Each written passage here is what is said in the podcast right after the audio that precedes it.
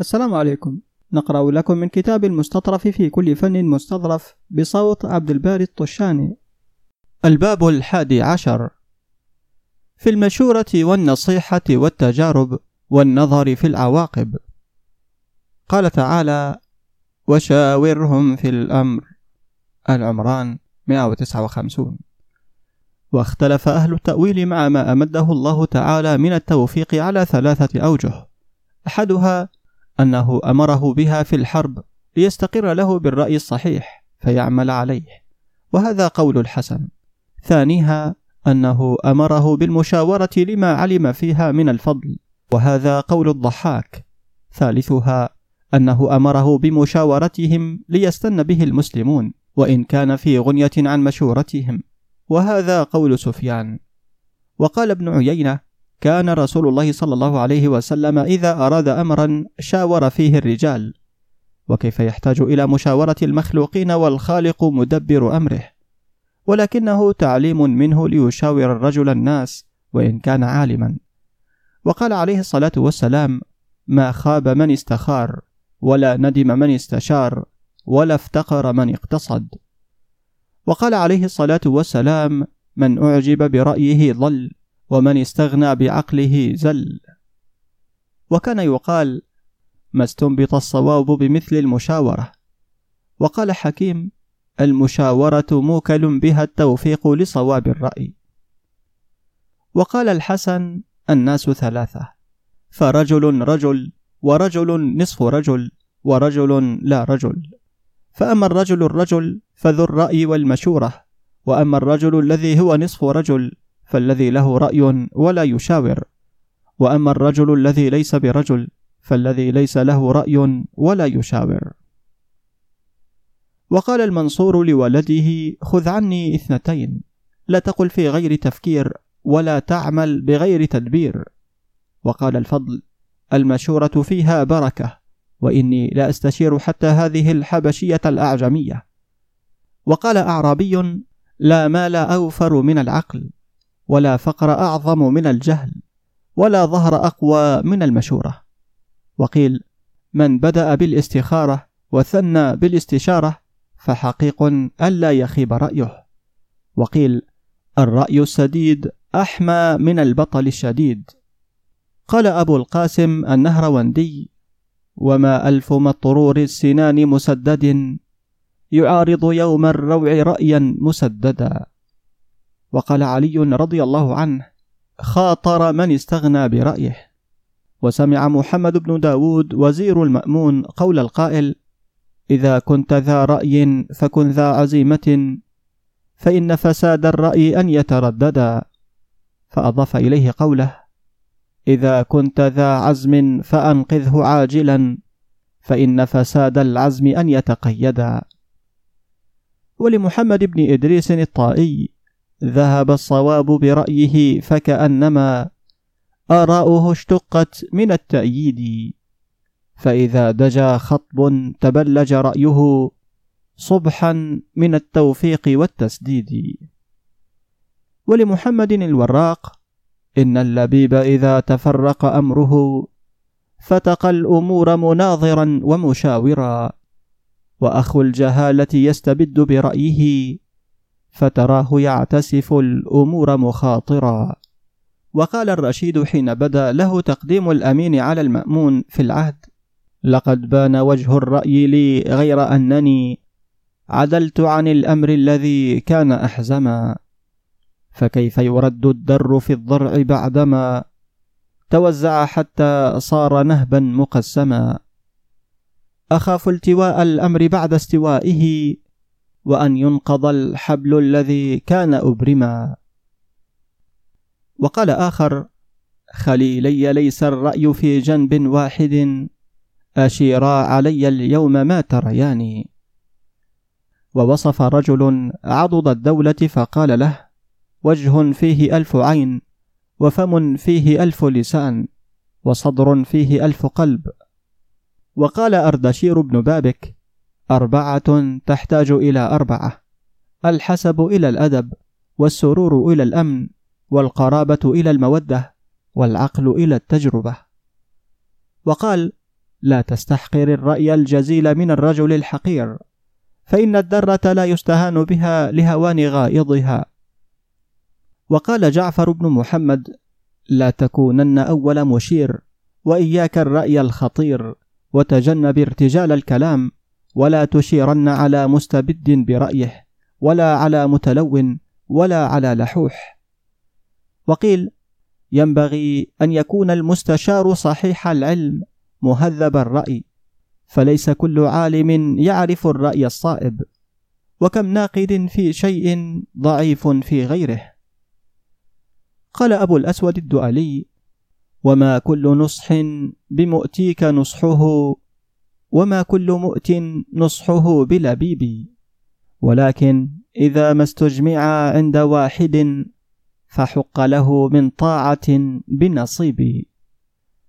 وكان اليونان والفرس لا يجمعون وزراءهم على أمر يستشيرونهم فيه وإنما يستشيرون الواحد منهم من غير أن يعلم الآخر به لمعان شتى منها لئلا يقع بين المستشارين منافسة فتذهب إصابة الرأي.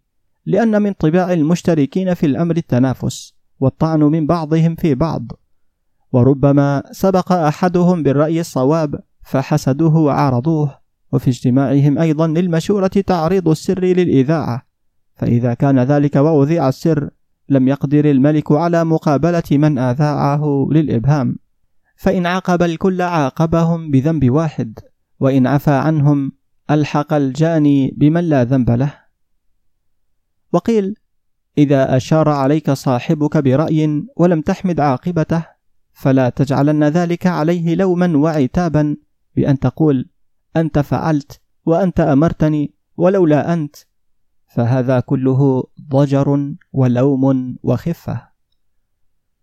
وقال أفلاطون إذا استشارك عدوك فجرد له النصيحة لأنه بالاستشارة قد خرج من عداوتك إلى موالاتك.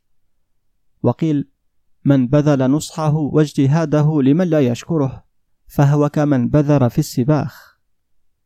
قال الشاعر يمدح من له رأي وبصيرة بصير بأعقاب الأمور كأنما يخاطبه من كل أمر عواقبه. وقال ابن المعتز المشورة راحة لك وتعب على غيرك. وقال الأحنف لا تشاور الجائع حتى يشبع ولا العطشان حتى يروى ولا الأسير حتى يطلق ولا المقل حتى يجد. ولما أراد نوح بن مريم قاضي مروان أن يزوج ابنته استشار جارا له مجوسيا فقال سبحان الله الناس يستفتونك وأنت تستفتني؟ قال لا بد أن تشير علي. قال إن رئيس الفرس كسرى كان يختار المال. ورئيس الروم قيصر كان يختار الجمال. ورئيس العرب كان يختار الحسب. ورئيسكم محمد كان يختار الدين. فانظر لنفسك بمن تقتدي. وكان يقال من أعطي أربعا لم يمنع أربعا. من أعطي الشكر لم يمنع المزيد. ومن أعطي التوبة لم يمنع القبول. ومن أعطي الاستخارة لم يمنع الخيرة. ومن أعطي المشورة لم يمنع الصواب. وقيل إذا استخار الرجل ربه واستشار صحبه وأجهد رأيه فقد قضى ما عليه ويقضي الله تعالى في أمره ما يحب. وقال بعضهم خمير الرأي خير من فطيره وتقديمه خير من تأخيره. وقالت الحكماء لا تشاور معلما ولا راعي غنم ولا كثير القعود من النساء ولا صاحب حاجة يريد قضاءها ولا خائفا ولا حاقنا. وقيل سبعة لا ينبغي لصاحب أن يشاورهم جاهل وعدو وحسود ومراء وجبان وبخيل وذو هوى. فإن الجاهل يضل والعدو يريد الهلاك والحسود يتمنى زوال النعمة والمرائي واقف مع رضا الناس. والجبان من رأيه الهرب والبخيل حريص على جمع المال فلا رأي له في غيره وذو الهوى أسير هواه فلا يقدر على مخالفته. وحكي أن رجلا من أهل يثرب يعرف بالأسلمي قال ركبني دين أثقل كاهلي وطالبني به مستحقوه واشتدت حاجتي إلى ما لا بد منه وضاقت علي الأرض ولم أهتد إلى ما أصنع. فشاورت من أثق به من ذوي المودة والرأي فأشار علي بقصد المهلب بن أبي صفرة بالعراق فقلت له تمنع المشقة وبعد المشقة وتيه المهلب. ثم إني عدلت عن ذلك المشير إلى استشارة غيره. فلا والله ما زادني على ما ذكره الصديق الأول. فرأيت أن قبول المشورة خير من مخالفتها. فركبت ناقتي وصحبت رفقة في الطريق وقصدت العراق. فلما وصلت دخلت على المهلب فسلمت عليه وقلت له أصلح الله الأمير إني قطعت إليك الدهناء أي الفلاة الواسعة المهلكة. وضربت أكباد الإبل من يثرب فإنه أشار علي بعض ذوي الحجة والرأي بقصدك لقضاء حاجتي. فقال هل أتيتنا بوسيلة أو بقرابة وعشيرة؟ فقلت لا. ولكني رأيتك أهلا لقضاء حاجتي فإن قمت بها فأهل لذلك أنت وإن يحل دونها حائل لم أذم يومك ولم أيأس من غدك. فقال المهلب لحاجبه اذهب به وادفع إليه ما في خزانة مالنا الساعة فأخذني معه فوجدت في خزانته ثمانين ألف درهم فدفعها إلي. فلما رأيت ذلك لم أملك نفسي فرحا وسرورا. ثم عاد الحاجب به إليه مسرعا فقال هل ما وصلك يقوم بقضاء حاجتك؟ فقلت نعم أيها الأمير وزيادة. فقال الحمد لله على نجح سعيك واجتنائك جنى مشورتك وتحقق ظن من أشار عليك بقصدنا. قال الأسلمي فلما سمعت كلامه وقد أحرزت صلته أنشدته وأنا واقف بين يديه. يا من على الجود صاغ الله راحته فليس يحسن غير البذل والجود. عمت عطاياك أهل الأرض قاطبة فأنت والجود منحوتان من عودي من استشارك فباب النجح منفتح لديه فيما ابتغاه غير مردود. ثم عدت إلى المدينة فقضيت ديني ووسعت على أهلي وجازيت المشير وعاهدت الله تعالى ألا أترك الاستشارة في جميع أموري ما عشت. وحكي عن الخليفة المنصور أنه كان صدر من عمه عبد الله بن علي بن عبد الله بن العباس أمور مؤلمة لا تحتملها حراسة الخلافة ولا تتجاوز عنها سياسة الملك فحبسه عنده. ثم بلغه عن ابن عمه عيسى بن موسى بن علي وكان واليا على الكوفة ما أفسد عقيدته فيه وأوحشه منه وصرف وجه ميله إليه عنه وصرف وجه ميله إليه عنه. فتألم المنصور من ذلك وساء ظنه وتأرق جفنه. واستحضر ابن عمه عيسى بن موسى وأجراه على عادة إكرامه ثم أخرج من كان بحضرته. وأقبل على عيسى وقال له يا ابن العم إني مطعك على أمر لا أجد غيرك من أهله. لا أرى سواك مساعدا لي على حمل ثقله. فهل أنت في موضع ظني بك؟ عامل ما فيه بقاء نعمتك التي هي منوطة ببقاء ملكي. فقال له عيسى بن موسى أنا عبد أمير المؤمنين ونفسي طوع أمره ونهيه. فقال إن عمي وعمك إن عمي وعمك عبد الله قد فسدت بطانته واعتمد على ما بعضه يبيح دمه وفي قتله صلاح ملكنا فخذه إليك واقتله سرا ثم سلمه إليه. وعزم المنصور على الحج مضمرا أن ابن عمه عيسى إذا قتل عمه عبد الله ألزمه القصاص وسلمه إلى أعمامه إخوة عبد الله ليقتلوه به قصاصا فيكون قد استراح من الاثنين عبد الله وعيسى. قال عيسى فلما أخذت عمي وفكرت في قتله رأيت من الرأي أن أشاور في قضيته من له رأي عسى أن أصيب الصواب في ذلك. فأحضرت عمي يونس بن قرة الكاتب وكان لي حسن ظن في رأيه وعقيدة صالحة في معرفته. فقلت له إن أمير المؤمنين دفع إلي عمه عبد الله وأمرني بقتله وإخفاء أمره. فما رأيك في ذلك؟ وما تشير به؟ فقال لي يونس أيها الأمير احفظ نفسك بحفظ عمك وعم أمير المؤمنين فإني أرى لك أن تدخله في مكان داخل دارك وتكتم أمره عن كل أحد ممن عندك وتتولى بنفسك حمل طعامه وشرابه إليه وتجعل دونه مغالق وأبوابا وأظهر لأمير المؤمنين أنك قتلته وأنفذت أمره فيه. وانتهيت إلى العمل بطاعته فكأني به إذا تحقق منك أنك فعلت ما أمرك به وقتلت عمه أمرك بإحضاره على رؤوس الأشهاد فإن اعترفت أنك قتلته بأمره أنكر أمره لك وآخذك بقتله وقتلك. قال عيسى بن موسى فقللت مشورة يونس وعملت بها وأظهرت لأمير المؤمنين أني أنفذت أمره ثم حج المنصور فلما قدم من حجه وقد استقر في نفسه أنني قد قتلت عمه عبد الله دس إلي عمومته إخوة عبد الله وحثهم على أن يسألوه في أخيهم ويستوهبوه منه فجاءوا إليه وقد جلس والناس بين يديه على مراتبهم فسألوه في عبد الله فقال نعم إن حقوقكم تقتضي إسعافكم بحاجتكم كيف وفيها صلة رحم وإحسان إلى من هو في مقام الوالد. ثم أمر بإحضار عيسى بن موسى فأحضر لوقته. فقال يا عيسى كنت دفعت إليك قبل خروجي إلى الحج عمي عبد الله ليكون عندك في منزلك إلى حين رجوعي. فقال عيسى قد فعلت يا أمير المؤمنين. فقال المنصور وقد سألني فيه عمومتك وقد رأيت الصفح عنه وقضاء حاجتهم وصلة الرحم بإجابة سؤالهم فيه فأتنا به الساعة قال عيسى فقلت يا أمير المؤمنين ألم تأمرني بقتله والمبادرة إلى ذلك؟ قال: كذبت، لم آمرك بذلك، ولو أردت قتله لأسلمته إلى من هو بصدد ذلك.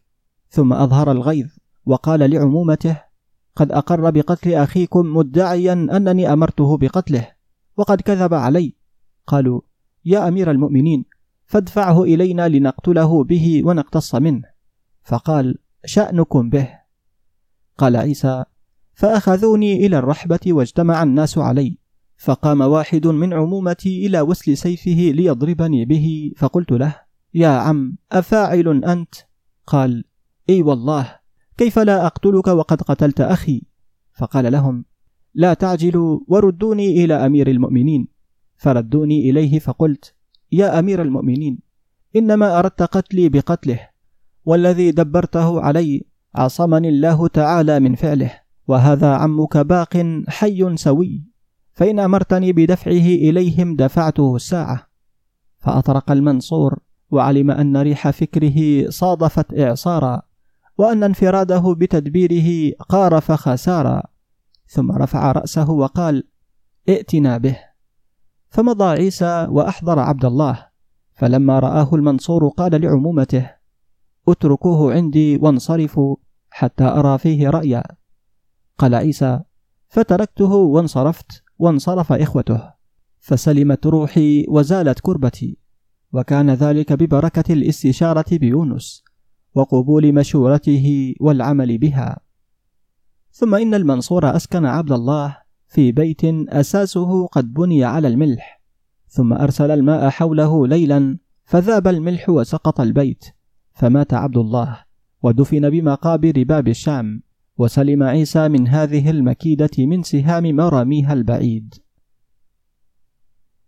ومما جاء في النصيحة اعلموا أن النصيحة للمسلمين وللخلائق أجمعين من سنن المرسلين. قال الله تعالى إخبارا عن نوح عليه السلام. بسم الله الرحمن الرحيم. ولا ينفعكم نصحي إن أردت أن أنصح لكم. إن كان الله يريد أن يغويكم هو ربكم وإليه ترجعون. هود 34 وقال شعيب عليه السلام ونصحت لكم فكيف آسى على قوم كافرين؟ الأعراف 93 وقال صالح عليه السلام ونصحت لكم ونصحت لكم ولكن لا تحبون الناصحين. الأعراف 79 روي عن أبي هريرة رضي الله عنه عن النبي صلى الله عليه وسلم إن الدين النصيحة إن الدين النصيحة. إن الدين النصيحة. قالوا لمن يا رسول الله؟ قال لله ولكتابه ولرسوله ولأئمة المسلمين وعامتهم. فالنصح لله هو وصفه بما هو أهله وتنزيهه عما ليس له بأهل. والقيام بتعظيمه والخضوع له ظاهرا وباطنا والرغبة في محابه والبعد عن مساخطه وموالاة من أطاعه ومعاداة من عصاه.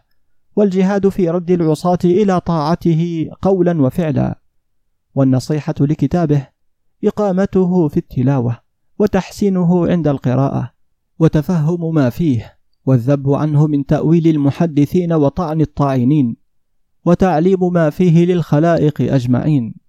قال تعالى كتاب أنزلناه إليك مبارك ليدبروا آياته. وليتذكر أولو الألباب. من سورة صاد الآية 29 والنصيحة للرسول عليه الصلاة والسلام إحياء سنته بالطلب لها وإحياء طريقته في بث الدعوة وتألف الكلمة والتخلق بالأخلاق الظاهرة.